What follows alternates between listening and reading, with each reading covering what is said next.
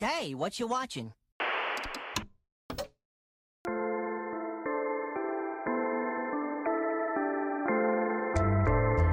Got a problem with cartoons?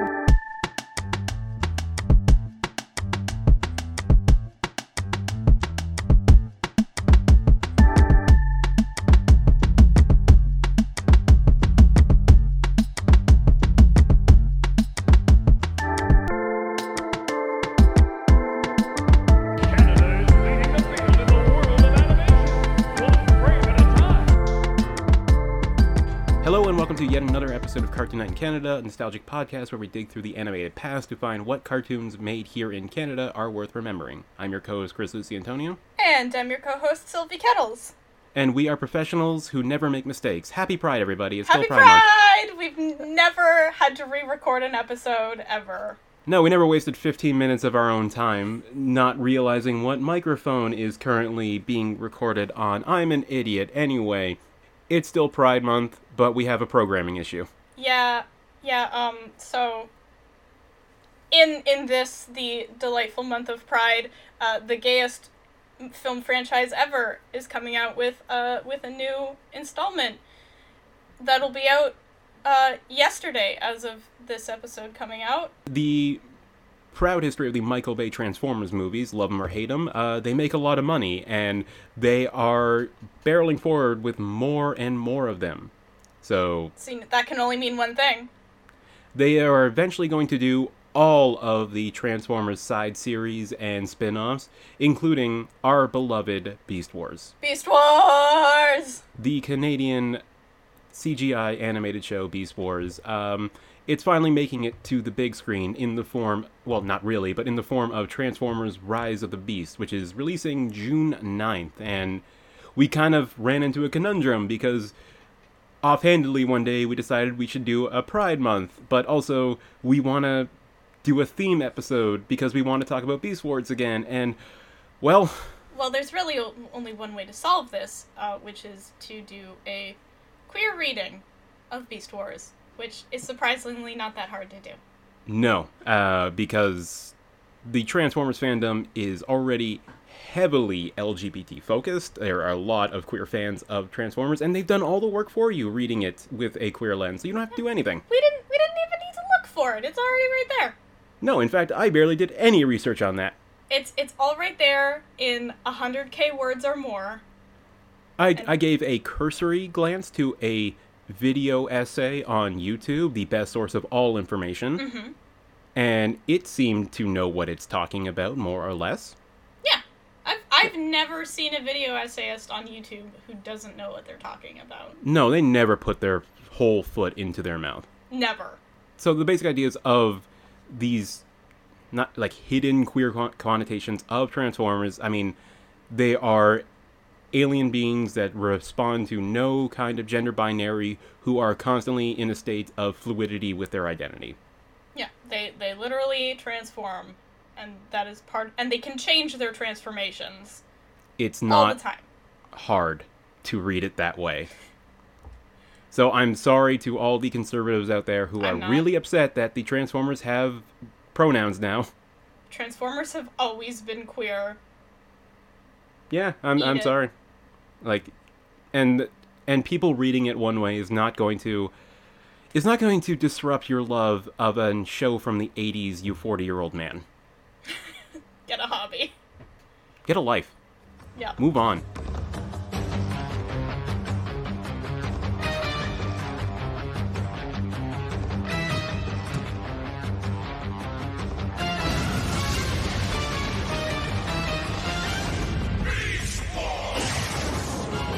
So, as we said, today we are returning to Beast Wars Transformers, a series, of course, based on the Hasbro toy series and developed by Larry DiTillio and Bob Forward, who served as main story editors, editors as well, as well as like the showrunners uh, of Beast Wars.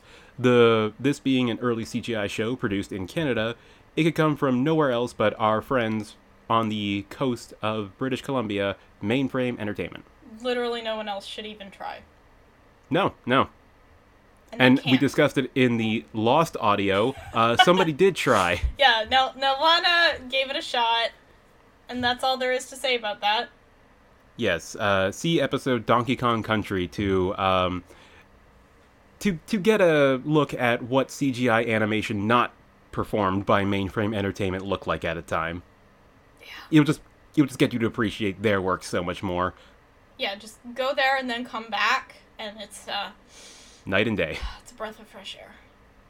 The show, Beast Wars, premiered in September of 1996 on YTV and ran until May of 1999 before being spun off into several sequel series and anime renditions and the 2023 uh, big screen adaptation that we are kind of sort of programmed with today. I'm a little bit excited. You said this in the pre-show, in, in the, the Lost audio, Yeah, yeah, yeah. and I still don't believe you. The only thing I'm truly tiny bit salty about from from the trailers is that I don't think Rattrap's gonna be in the in the movie. Oh, they're not going to have the smooth talking Brooklyn Rat? I don't think the smooth talking Brooklyn Rat is gonna be in it because like I've seen Rhinox, I've seen uh, and uh, Optimus Primal is there. Obviously, I don't I don't think Rattrap's gonna be in it. So they don't want to make money. Exactly. I mean, we know they don't want to make money because they called it Rise of the Beasts, Yeah, not Beast Wars. I, I truly don't know why. I don't know why that decision would be made unless someone ha- has the right, is holding the rights for the term Beast Wars, or the the crew making this movie just hate the thought of money. M- imagine like the person who holds the rights to Beast Wars isn't even like Mainframe Entertainment or Hasbro. Yeah. It was actually like some weird media company that like made dog fighting videos for the black No. market. Yeah, and they copyrighted the term Beast Wars circa like 2003. Yeah, and when uh, this non Michael Bay directed version of Beast Wars came out, was uh, like being planned, it's like, well, we're just gonna call it Beast Wars, right? It's like, oh no, no, no, no, this guy in Florida owns that.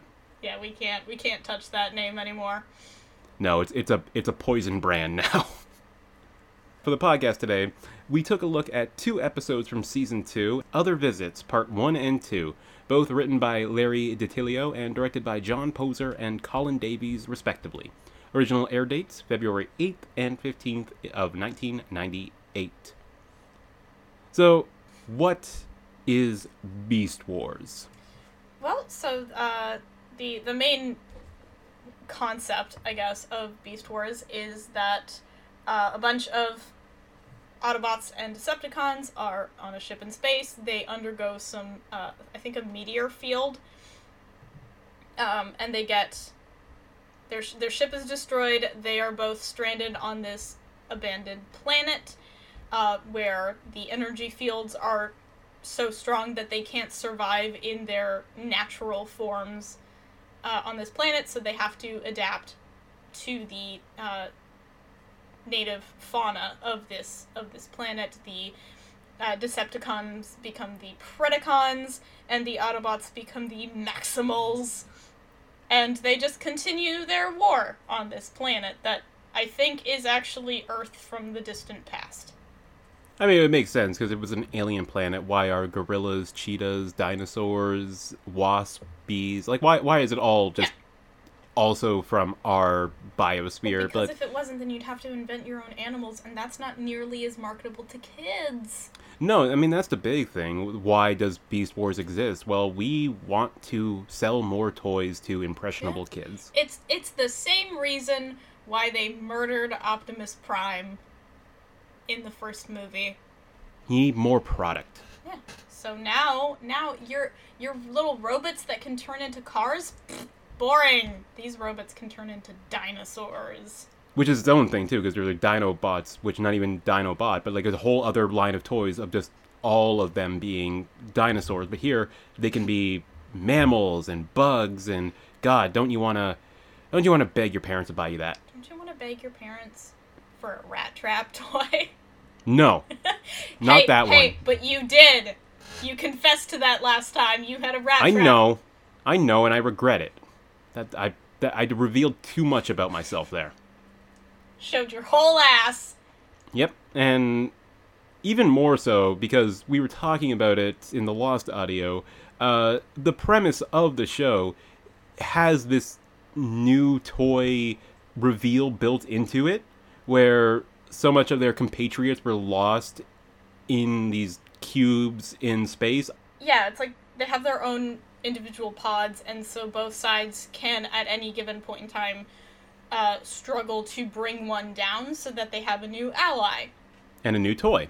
Therefore, buy. a new toy. So that's any any single time Hasbro's like, "Hey guys, uh, sales numbers are a little bit down. We need some new pri- uh, primals, maximals." Hey, mainframe, I see you working like your fingers to the bone on those laptops and computers, making, uh, like making the series here, right? Like, but you know what would be great?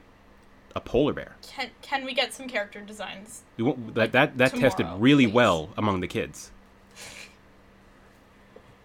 Yeah. Yeah, we yeah, we we asked kids what sort of animals they want their toys to be, and there was a lot of interest in uh, polar bears, uh, and also you know like centipedes, you know those things with like a million like moving parts. Yeah, those. Yeah, and, and one kid really wanted an aardvark, so fucking figure that one out. Make it happen. Go nerds.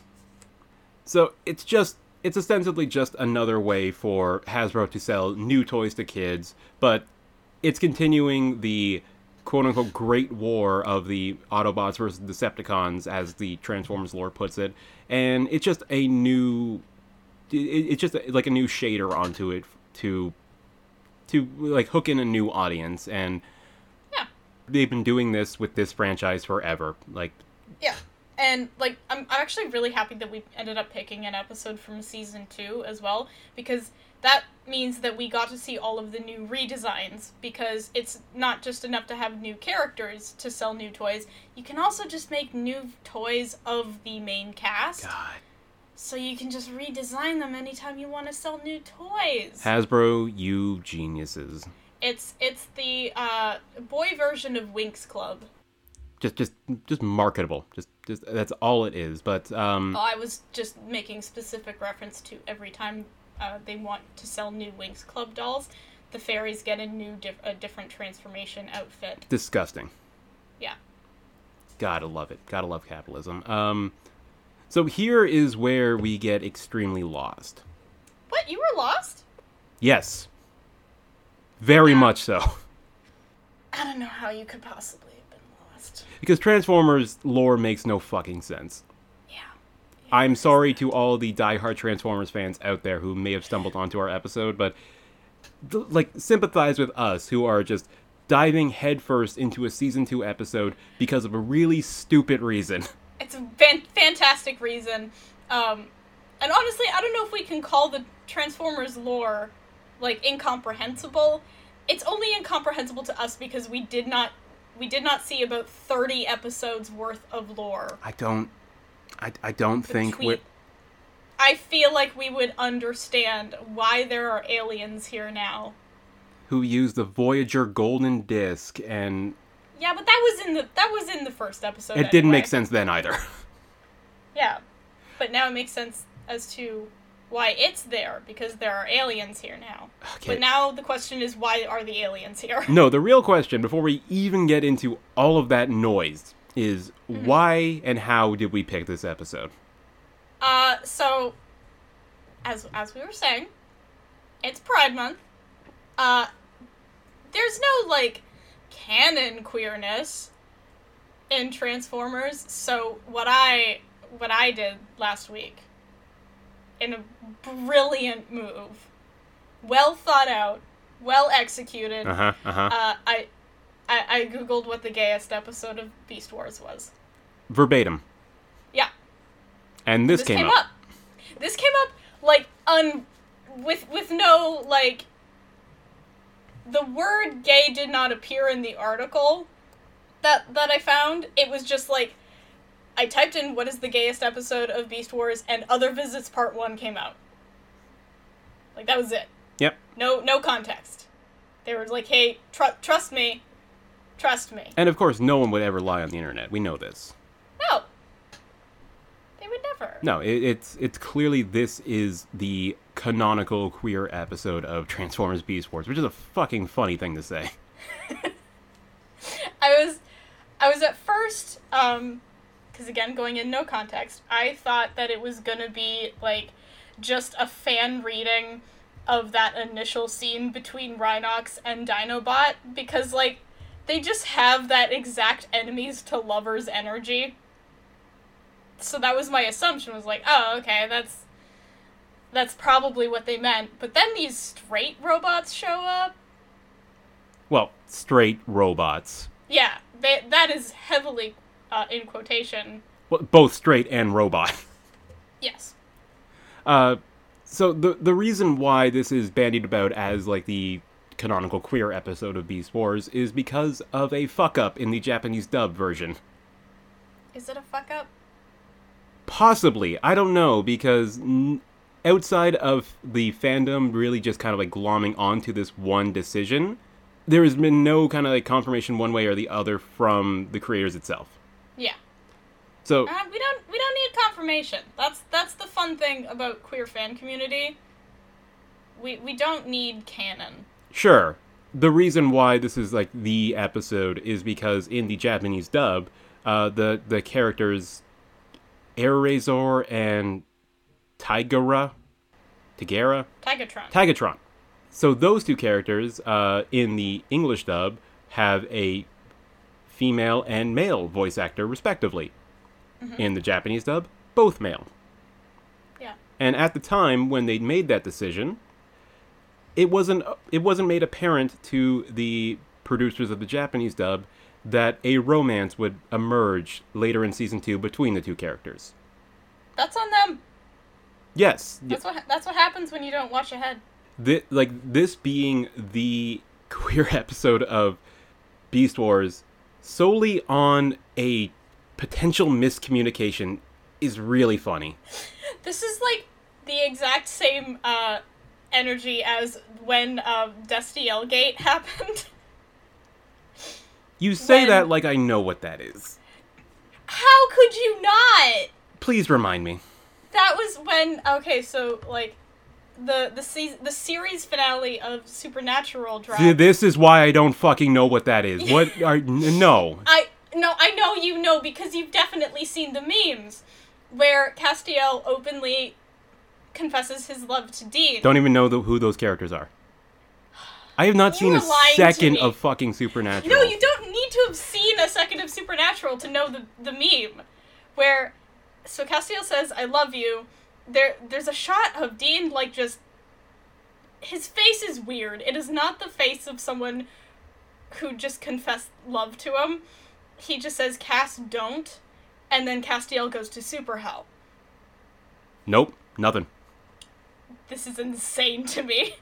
Um, so there was this whole No, no, don't, don't. no no no no no no because i have to get i have to get to the point which is a translation thing where there was became this whole uh i guess theory that became true and then turns out it was it was faked where in the spanish dub of supernatural uh the love is reciprocated. But it turns out that all they had actually done was taken um uh, their clips of both Spanish voice actors from different shows that they had done saying Te amo, io a ti, and just put that over the footage of the, of the love confession to make it seem like, oh, in Spanish the love was reciprocated and Destiel is canon in Spanish, just not in English because America is run by cowards. I am, I am mystified by the words that you are saying at me right now. I have no idea. I have none of this makes sense to me. I, I see what you're saying. It's very much connect. It's the same situation. Yeah, be- because it's a it's a dubbing thing that that made it gay. Should I be insulted that you immediately said like, "Oh, you know that, right?" How have you? I'm sorry. because it's now a meme that people get like uh important information through this meme where it'll just be the screenshot of Castiel saying I love you and then the screenshot of Dean is just like Queen Elizabeth II just died. I can, I can guarantee you, I've never seen these screenshots in my life. I think that's a lie. Nope, nope. I, I don't think I follow a single, even per. I, I don't think I know a single person, maybe even outside of you, uh, that gave the time to Supernatural. I've also never seen an episode of Supernatural. Why are you so obsessed with this then? I'm because it's everywhere. Everywhere. I just sent you the screenshots Oh, just so you have just so you have context. Fantastic. Let, I just let's confirm. it Let's is con- baffling to me that you've never seen these. Nope, never seen that in my life. I don't know who these people That are. is that is insane.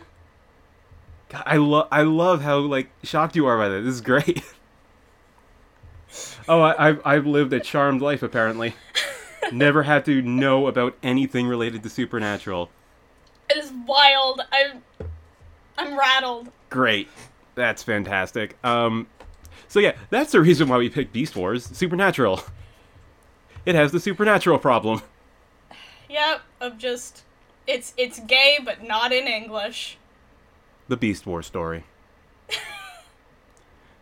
so that is the that is the literal entirety of this being the gayest episode of Beast Wars, which you know it's fine. As you said, we don't need confirmation from anybody. Uh. The queer community does not need confirmation from anybody for their own uh, shipping dynamics or what have you. It's it's theirs to interpret, and Characters don't even need to have been in the same room to be gay and in love. No, no, no. Just have your own. Just have your own fan fiction. It's fine. Yeah. No, no one's going to take that away from you, and that they can't. They can't. They never will. Yeah. So that is the that that is the whole of it. Like uh, these two characters in one specific version that none of the Western audience has ever seen. Technically, are gay by accident. Yep. Great. And then I mean then Pride just the programming. whole- Yep. We're doing so good. Honestly, I, I mean we we knew going into doing a whole month of this that it was going to be a struggle. oh God, yes. Considering what we cover on this show, yeah. Yeah, like Canadian animation from like the 90s and 2000s. We're we're doing our best. We are stretching it wherever we can. yeah. And we are going to continue that for the rest of the to month. The Hollow, we might. I veto that. No, I thank you. Don't want. I, I also do not want to go back to Good. Hollow. So there you go. Uh, and also, I should say that cre- uh, so- some uh, fans of the Transformers, specifically Beast Wars, um, have pointed out that three of the characters, uh, Tigatron, Waspinator, and Inferno, which is I think the Fire Ant, um, are all are all like canonically male in quotation marks Transformers, but their beast modes that you see are all female versions of those animals and bugs. Yeah, we we love gender fluid icons. Right, so you can read it in that way if you want, because it's there. Yeah, because like realistically, it was not done intentionally. It was definitely just like a the model or the most iconic looking version of that animal or insect that they were wanting to model the character after. Mhm, just yeah. happened to be the female. Like they're not. This isn't fucking Pixar making Finding Nemo. They are not taking extreme bio like biology lessons in order to make this as realistic as possible. I don't even This think Beast Wars. I don't even think the people at Mainframe even take it took a trip down to like the Vancouver Zoo. Definitely not. I don't even think it went They- that far. They they had their models to build off of and they just went with what they had. However, even again, even if accidental queerness it's there. Yep. And it's interesting, especially like when we're talking about the Transformers because gender in and of itself is an interesting conversation to have about Transformers because these are sexless alien robots. They they have no need for biological sex. So then the question come becomes, well then why are there Aut- Autobots and Decepticons who ap- who appear female or appear male when they have no need for that? So then it becomes, well then that means that they have need for gender. Yeah, and every time one like say with the Michael Bay movies for example, they try and interject like like a gender binary or gender characteristics to the characters, it feels so weird and out of place. Yeah, the directly beneath the enemy scrotum. That's the exact uh, frame I was thinking of. See, I've seen that frame. I've seen that meme. Yeah, that's that's fucking weird. That that robot has testicles. Yeah, wh- why? Why would the Yeah. fallen? I think that's the fallen or like devastator or something. Why would it have swinging gonads? The, these robots have absolutely no need for sex organs. No, they transcend it. Gender is just kind of a thing about having a, a soul, if you want to say. So there is every reason for these robots to, like, have an identity for themselves. In that case, I'm so sorry, Ben Shapiro, but in that case, they would use they them pronouns if they want to. If they want to. I'm sure in some of the comics there is a, a non binary transformer. Cause why not? Because why not? Why the fuck not? They're not real. Again, they're sexless alien robots. Do whatever the hell you want with their stories. Who are not real things. They Yep. it's they're cartoons. Get they're toys for God's sakes. Anyway, here is the problem. We want to do this episode for a programming. Yeah. We made a mistake. Did we? Not on be- not because this didn't turn out to be a gay episode because as we just covered, it is. We this is our own fault. We jumped into the deep end of season 2 when multiple storylines and multiple new characters have been introduced and are integral to the plot and we we drowned. Yeah, it was definitely a lot was lost. Uh, in skipping thirty episodes worth of content. Yeah, weird. Weird. Weird how that strange. happens. No idea how we could have been become lost, but um, from what I grasp, at some point in the last thirty episodes, uh, aliens attacked the planet. Uh, one of my one of my notes is wait. What do you mean aliens? Yeah. So so aliens came to the planet and attacked, and I guess they warded them off, possibly by uniting, like trying to put aside their differences, because they a few characters mention a, an attempted truce. There is there is an acknowledgement of that, yeah. Yeah, it's like a truce that went poorly. So I imagine they um, tried to put aside their differences to fend off the alien attack that would have threatened them both. The aliens are coming back, and now because there is that tension of well, we tried to work together and that didn't work, so we're not going to do that again. Um, so now both sides are fighting each other and these aliens. But then when the sh- the alien craft lands, and then nothing happens with them, and I have no idea what anyone is trying to do.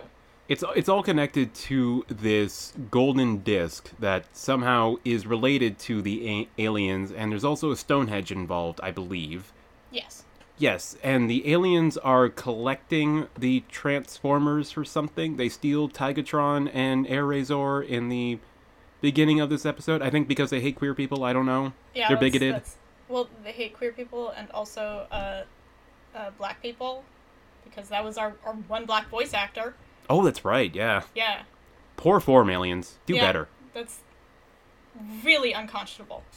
So that's happening. The the aliens are the new threat, but also the ongoing war between the Maximals and Predacons is still brewing. Meanwhile, there's this other third party because like Tarantula was part of the Predacons, but now he's kind of working on his own. Like defected of some type, which I guess Like, you can do. but he still like rocks up to the Predacon base. There's a there's a Yeah. lot of lore that we just don't know. And also, everyone now looks different because of some sort of energy blast that just changed all of our, our leads' designs. And it's definitely for, for that reason and not because they wanted new toy designs. Yes, that energy blast uh, sent out by the Hasbro marketing team. Yeah!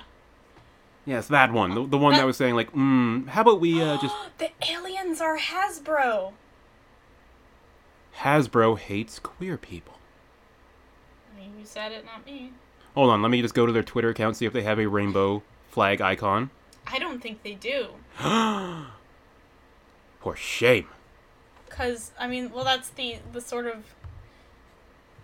That's I'm, I'm gonna get serious for a second. That's the this kind of scary thing about Pride this year. No, they do.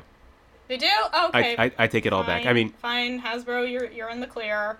I, I mean, they are they, they are the creators of the Transformers toy line, which I, I've heard from conservatives is trying to make all the kids gay.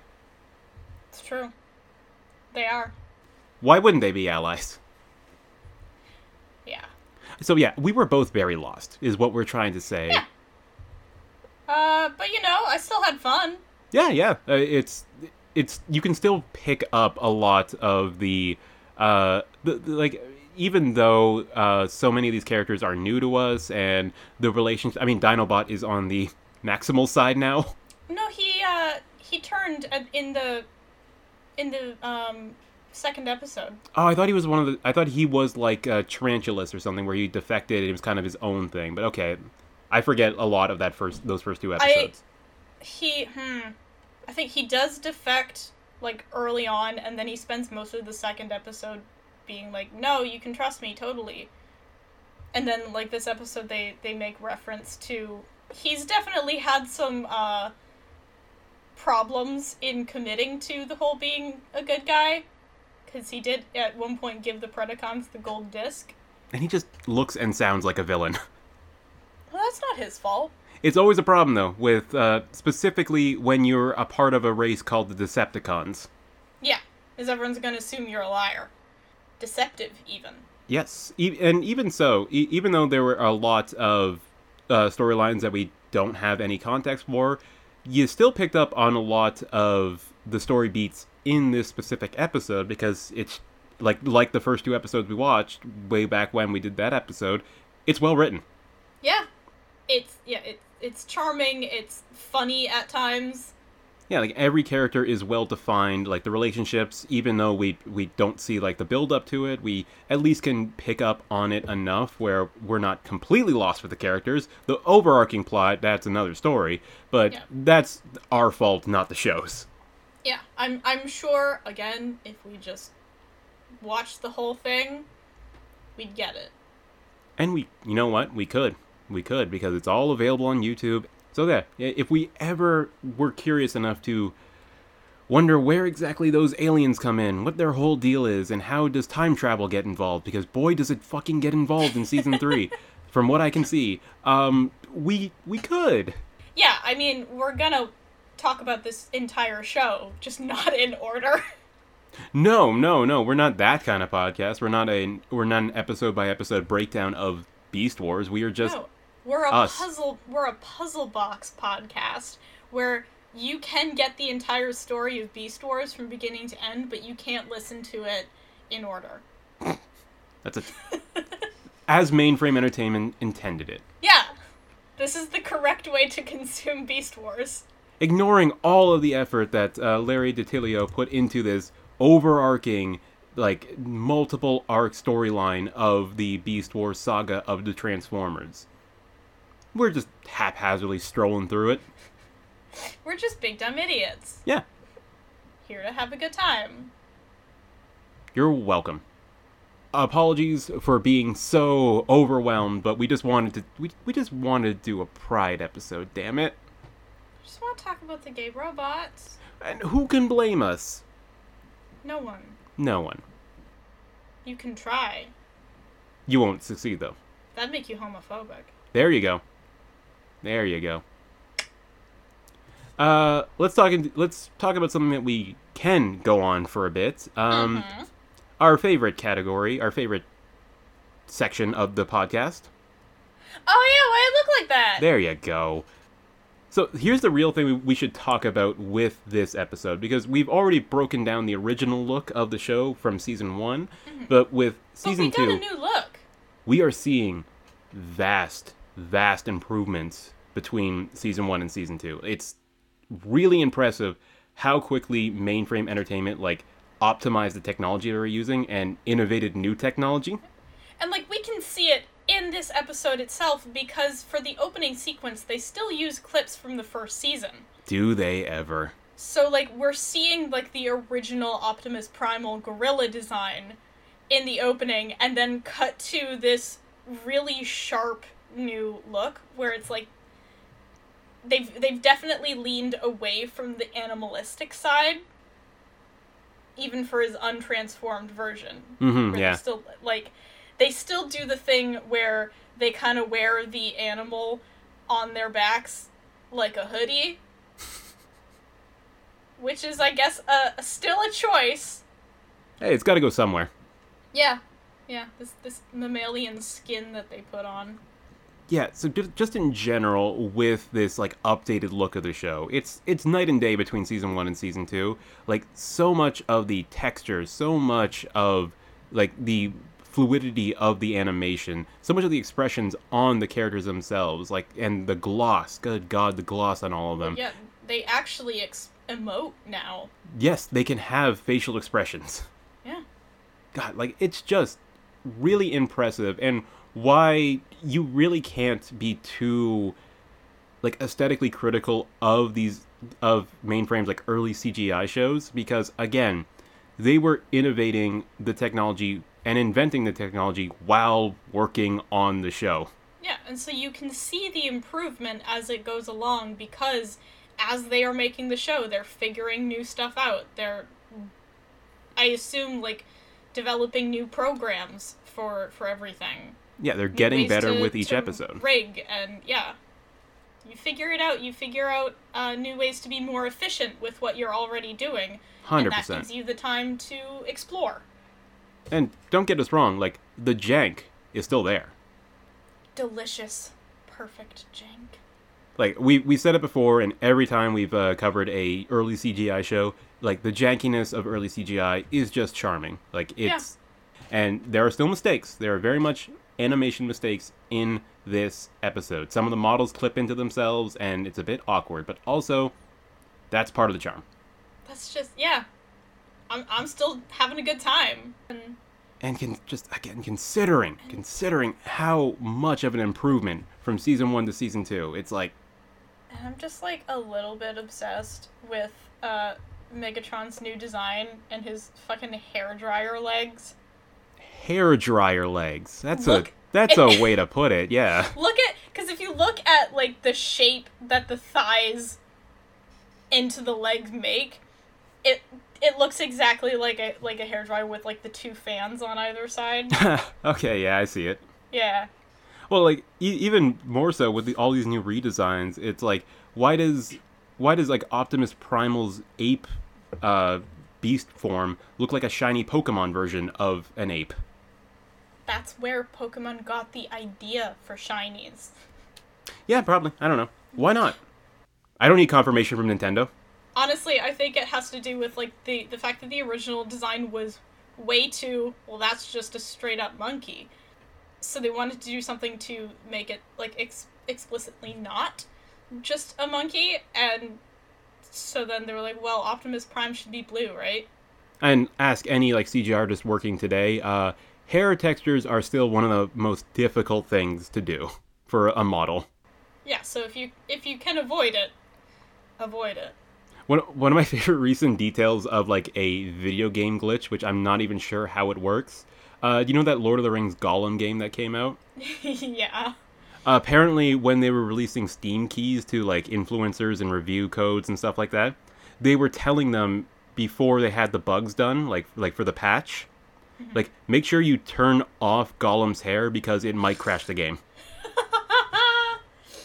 So Good. modeling hair is really difficult, and when you're dealing with a cast of animals, it's like you you noticed how primitive, for lack of a better word, the animation, the CGI animation was at the time, because you just have these sleek, furry bodies. Not even furry. No, but the impression of fur. Yeah. It's a texture, and making them more oddly robotic and weird.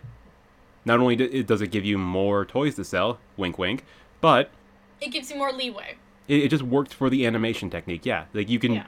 you can do more with it. yeah when when you're not when you're not having to fuck around and obsessively make sure like textures look like they could almost pass for fur when you're not when you're not having to waste time on that you can instead commit to something that looks good for what you're doing And also, you can just really get those reflection textures on literally everything. Every single character. so shiny God, like, com- again, compared to the first season, wow. They really upped the shine. someone figured out how to put a a, a great big sunlight source, and and they're having a good time with it. Because I remember in that first episode when um, all the Maximals are on their ship and checking out their new forms, there's a specific moment where they all look into like a shiny piece of metal, which was specifically the animator showing off that they can do reflections. Yeah. Which I love. I love when they can do that. God, that was like um. There's there's one bit in season two of Shirobako where one of the uh, effects animators is saying, "Hang on, hang on. I want to try this new thing. I I wrote a new program for this that lets you like really have a, a good like reflect light reflection off of glass." And in the scene that he's where he's talking about it, this uh, computer screen is reflecting onto his glasses using that exact technology is like, oh, that's that's just a funny little animation. bit. Clever, clever, clever. Um, now I'm just thinking, what if Mainframe Entertainment was run like it was Shirobako, like the studios from Shirobako? Oh my god, I would love that. I would watch the hell out of that anime. Yeah, it'd be basically it'd be basically the same, but instead they'd be working on gritty CGI cartoons and also have a hockey team. yeah. I mean, the story of mainframe making reboot is basically Shirobako anyway. Oh, that's that's the poll quote from this episode. so, like, and just to cap up the discussion of the look and the animation, you can even notice it in the fight scenes. Uh, compared to like season, because I went back and watched that first episode just like briefly, no sounds, kind of scroll, scrubbing through it. oh, no sound because you didn't want to get caught up in the uh, I like you, pussycat. No, that's that's episode two, I think. Oh, you're right. so I wouldn't have got to that point anyway. But Yeah. with with that episode, you just notice like the stiffness of the action Mm-hmm. because you know they were, as we kept saying, like laying down the track as they were barreling forward with this technology. It wasn't there yet. also funny because I think when we talked about that episode, we were still praising the like the blocking for the fight scenes. Yeah, they, they are. It's well directed. It's just the animation wasn't quite there yet because they Yeah. were working it out at the time. Yeah. And now we get to see like their really good blocking and choreography with this even better animation. Like I'm just thinking of the the one sequence from the second of these two episodes of of of Optimus on his little hoverboard batting away the uh, energy blast from one of the Predacons. I don't remember which one, but just look, just watching that sequence of him like zigging through the air and doing all of this really intricate motion, knowing that that was impossible like a year ago for this team, Yeah. like literally impossible. Yeah, and now again he's look at look at how far you guys have come. It's just so cool. It's just so cool to get to see people get actively getting better in real time at something that they are clearly already passionate about. Yeah, Cuz that's you don't you don't work at mainframe without really wanting to make something cool. To work in animation in the 90s at the time if you wanted to do something that nobody was else was doing you would were you were working at mainframe I would love to see. I think at, at one point for like I don't know, like a when we come back to reboot, I would love to like go through mainframe's crew at the time and just see where everyone's at and hopefully it won't be very depressing. I forget what it was but like most of the original founders of that company left for something else. I don't mm-hmm. remember what. We, we talked about it i think on the beast wars episode. Yeah. the original beast wars episode. They all moved on and i'm sure they had I, i'm sure they had great careers in the industry because again they they were at the forefront of what be, what has dominated the industry since. Yeah. without mainframe entertainment you would not have shrek And without Shrek we wouldn't have Puss in Boots the Last Wish. there you go that's the Yeah. domino effect Yep. you can thank reboot for shrek oh no i shouldn't say that that's Oh, that you sounds shouldn't bad say that. Yeah. You can thank Reboot for Puss in Boots the Last Wish. there you go that's better And I do. I, I say my I say my prayers every night to reboot. Yes, thank you, Christopher Bro, Ian Pearson, Phil Mitchell, Gavin Blair, and John Grace, the founders Oh God, of you just Mainframe had that on the top of your head, huh? I have their Wikipedia page open. You didn't need to admit that. No, I'm honest. You didn't have to be. True enough, but you know, why not? Why can't we be honest podcast hosts? I've never told a lie on this podcast ever. Okay, actually, you know what? I should make a confession. I'm a huge Supernatural fan. I've seen all 11 seasons? I think it's 15. Fuck! Exposed right away. I mean, I also don't know. How many?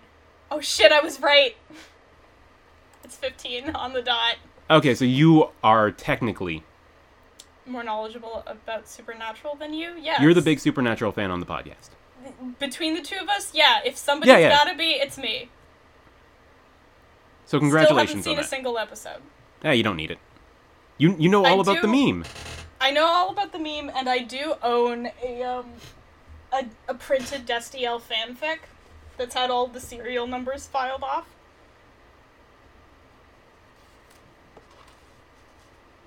I'm uh, I'm I'm stunned into silence. What? it's about Mothman. I I have a thing. I like to collect uh, printed fan fiction, where like it's definitely it's known that it's fan fiction even if they've filed the serial numbers off, and not shit like Fifty Shades or any of Cassandra Clare's uh, Ron X Ginny incest fix that she has actively published. But like just the weird stuff. This is the most Sylvie thing I've ever heard of in my life. How did I not know this detail about you? How did you not? Have, I, have I not mentioned it? I'm sorry. And like the the fact that you lead with file with its serial numbers filed off just makes it sound so much more sinister. No, that's that's just what it's called. When like if you've written a fan fiction and you want to publish it so that you can make money off of cuz like you've written like 3 novels worth of fanfic, then you're not just going to publish it as is because obviously you're dealing with copyrighted characters. So you file off the serial numbers, so you change characters' names and like explicit terminology to sort of make it seem like no, you, you give yourself plausible deniability so that you can say, What? No, it's not fan fiction. It never was. Very funny that the uh, fanfic community uses like mafia terminology to to describe their creative process. Well, it's. I mean, selling your fan fiction is kind of frowned upon in some communities. There, there are definitely corners of the internet where it's like, you, you don't do that. You don't make money off of your fan fiction. That defeats the whole purpose. I But see. obviously, Okay. I, I don't agree with that, seeing as I, I keep buying it. Yes, yes, you are the customer. yeah, it's you want more. I I do want more, and You it's it. really hard to find because most people obviously are not going to be out there saying, "Oh, I this was a fan fiction," because you're trying to hide that for legal reasons. So it's really hard to find stuff that was definitely fan fiction at one point. There's something really poetic that the Pride Beast Wars episode that is only a eligible for a Pride themed month because of fan participation also has this conversation about fan fiction in it. Yeah, I don't know, as it should. that's sweet. I, I like that. I'm glad. So we already um, covered most of the cast on the first episode we did on Beast Wars. Yes. Um, how about we get into some of the new actors? Yeah, so I Because we have a lot of new characters. We do. Um, so I didn't pull all of the new characters because we don't hear from all of the new characters. Like, um, fucking Silverbolt is apparently a new addition to this team. He does not speak for this entire episode. Um, but if he did, he's voiced by Scott McNeil. So, Yep, they uh, they had him on contract. He was he was around. We'll just get him back in. yeah. Um, but for pretty much everyone else, they did bring in new actors. Um, so starting with our new Maximals, uh, as Tigatron, we've got Blue Mankuma, uh, which is our holy shit. We have an actual black voice actor in Canadian animation. Color me stunned. In the '90s, even. Yeah. Um, so he's a Vancouver-based actor. He's been floating around since the '80s. He's still active. Um, just just real quick, uh, all of all of these actors were in the same Canadian uh, TV series. Which one do you think it is? Oh God, it's one of the two. Um, uh, I'll, I'll go with Murdoch. So close. It's Da Vinci. So close. Out of two, you picked Yep. the wrong one. Yep, so close. Um, he was also he's one of those actors like he's been in a million things. Uh, so I did a full few polls. Um, he was in Barbie Mermaidia as Deep Bibble. Okay, so he's a mainframe guy. Yeah, Deep Bibble. You said. Deep Bibble, um, which I can only assume is like a version of Bibble who is evil or just from underwater. Version of Bib Bibble's a thing. Not, do you not know who Bibble is? Oh my god, you're not up on your Barbie movie lore. No, I'm not. I'm waiting for Greta to tell me about it. Well, Greta's probably not going to talk about Bibble because he's not from the. She's doing a doll line movie, and Bibble is from the movies. I'm, I, I, my, my, my, my, my head is just like folding into itself. Please continue. Okay. Uh, he was also uh, he was in the RoboCop TV series. Hell yeah, that show's terrible. Yeah, uh, he was also in the League of Super Evil as General Sergeant. Coming soon to a podcast near you. Yeah. Uh, he was also in the he was in the fucking 2012 movie. I'm sure I- some of that was filmed in Vancouver. Yes. Uh, yeah, that's. I feel like we keep on coming across uh, Canadian voice actors who were in that movie, so it must have been. Hire Um, locally. And then I also pulled out this this 1998 movie where he played Oh. a character called Trent, but the movie is called Bone Daddy. and I'm assuming you have Amazon open and you are ordering a copy of Bone Daddy right now. It, it did instantly end up on my Letterboxd to watch list. I knew it. Yep. I am, I am intrigued. Of course you would be. How could it's- anybody not be Bone Exactly. It's the kind of stupid movie name where I'm like, mm, I, I need I need more context. I absolutely need to know what this is. Oh, it stars Rutger Hauer as I'm assuming the Bone Daddy. I would hope so. Oh, that's I sure wonderful. fucking hope he does.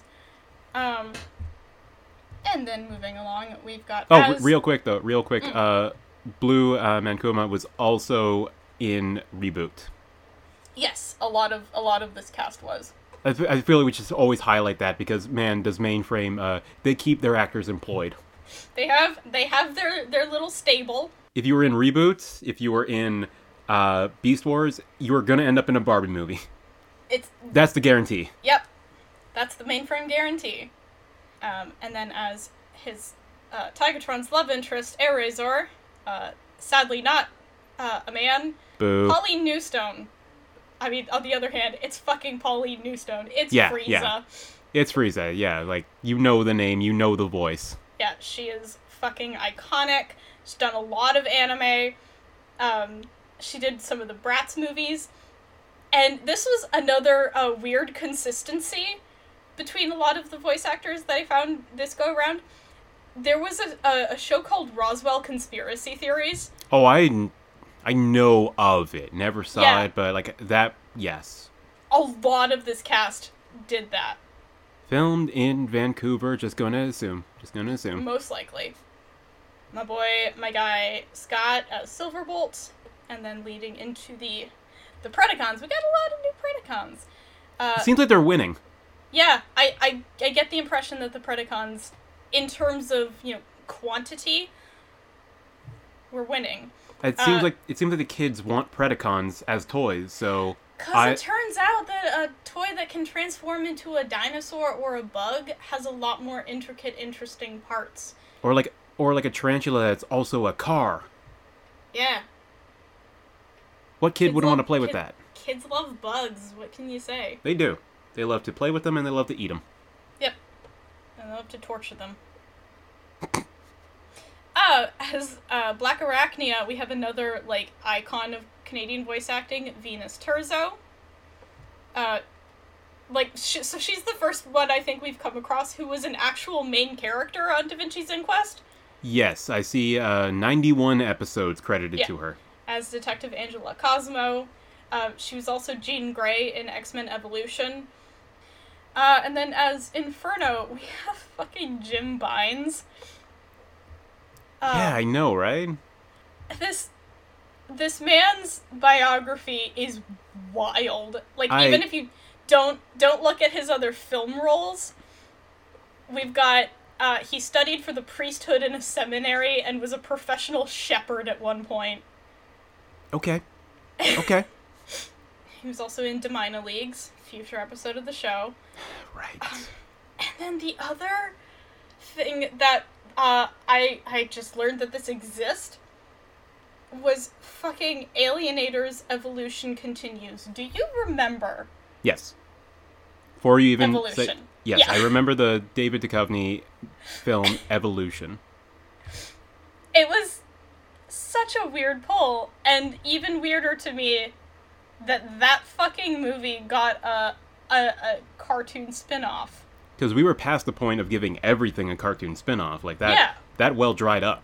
But like like why i'm i'm confused continuing along as tarantulas is Alec Willows uh who's also kind of floating around in the uh anime dubbing industry uh as well as the double dragon series who's also in an episode of alfred hitchcock's presents long storied career. yeah I do like that for a lot of these actors, Beast Wars Transformers is usually the first one in their known for yeah category Like- on IMDb. Yeah, like even when they've done other fairly popular things, like fucking Alec Willows right here was in Dragon Ball Z as Oolong, and he was also Oolong in like the original Dragon Ball. Like even even when they have like 90 plus credits to their name, Beast Wars Transformers is still the standout. Love that for them. It's still like, hey, we know we know why you're really here. Uh, the fandom probably yes. Like they they probably turn these people into celebrities. Yeah. And why not? They all give really great performance. We haven't really talked about them, but I think every person who enters like this new cast has like they're they're matching the same energy that the other voice cast have, and it's all very it's, Yeah. it's all very good. Everyone here's giving it their all, and that's I think that's something that you find in a lot of like voice actors specifically. hmm like not a lot of like live action actors who just dabble in voice work, but like Super actual Mario Brothers voice the actors. movie. Case in point. hmm Case in point. Most cartoon movie, like animated movies with all star casts. Yes, hire voice actors, not celebrities. For the love of God, except Jack Black, he can he can hang. He gets it. Yeah. Um, and then last but not least, I wasn't originally going to bring up Scorponok because he only has like three lines, but holy shit, he has like this thick southern twang, What? Yes. Um, and I had to. So clearly, uh, Rattrap tested well somehow, and they decided, well, we need another accent.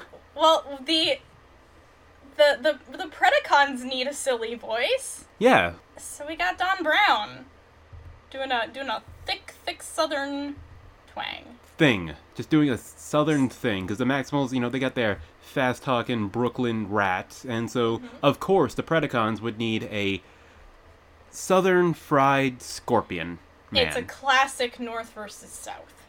I see. Those those coastal elites, elites of New York versus the Yeah. the homegrown Alabama scorpion man. I, Exactly. makes no fucking sense. so that's our new cast? That's our new cast. Perfect. I think they all did a good job. I missed, but yeah, oh yeah, everyone absolutely crushed it. And, and I and I liked how some of them uh, toned down like, like s- some of the animalistic traits of their characters. Like Waspinator was enough. We don't need Black Arachnia also doing that kind of voice. Yeah, There's a tinge of it, but it's much more restrained and better for it. yeah, especially when you've. I- I would even say that Scott McNeil kind of pulled back on Rattrap a little bit. Yes, kind of. So I I can agree with that. Yeah, it's Yeah. not it's not a thick accent this time. Yeah. It's there. Like, it's, God is it it's ever. Definitely. St- I want Rattrap to be in the movie, With the accent, yeah. voiced by Scott McNeil, ideally, but I'll survive if it's not. But it has to be that thick New York accent. Yeah. Otherwise, If what are we doing? if not, if not Scott McNeil, it has to be the guy from uh, Amazing Spider-Man 2 going, "Hey, this is New York. You mess with one of us, you mess with all of us." I think it's Spider-Man One, the Sam Raimi one. Shit. But yes, it it needs Yeah. to be that stereotypical. And this is the Michael Bay Transformer series. They're fine being stereotypical if we remember Right? the They love it. if we remember the black gangster uh, robots from the second film. Boy, do we ever. It it doesn't have any shame. And you know what? Having a heavily Brooklyn Rattrap would be better than doing whatever the fuck that was back in 2007. Yeah. God. And any concluding thoughts for our, our triumphant queer return to Beast Wars Transformers? Uh, could be gayer, but I had a good time. And you could say that about every show we cover. Yes, and I, I do. Yes, you do. Whether whether or not we're recording, No. Do say it. Um, so yeah, the big thing to highlight out of this, but outside of the queer connotations of Transformers, which you can read into this episode, is the just the impressive improvement of the technology. I'm so happy for them. Yep. So that will do it for this new episode of Cartoon Night in Canada. Thank you so much for listening. If you like what you heard, and how could you not, consider giving us a like, share, review, and subscribe on your podcatcher of choice, preferably Apple Podcasts, because that helps us reach the widest possible audience. You can find the show on Twitter at Cartoon Night Pod, where we already promised this episode is coming out on Saturday. it is. because then this whole endeavor would have been pointless. It would have been for naught. We would have ruined our Pride it- Month programming for nothing. Yeah. If if we miss a week in June, fucking homophobic. Oh, that's scary. Yeah. Oh We no. can't. We're not. We're not gonna miss a week. God damn it. It's fine. Uh, you can find myself on Twitter at Cinema Creep, where I have caught the Spider Verse hype, and we'll be posting about nothing else until further notice. And you can find me at Sylvie Skeletons, where mostly same, but I will uh, briefly return to report whether or not Rattrap is in the movie. So look out for that update coming soon from Yeah. Sylvie's Twitter account. Yeah. And happy Pride, everybody.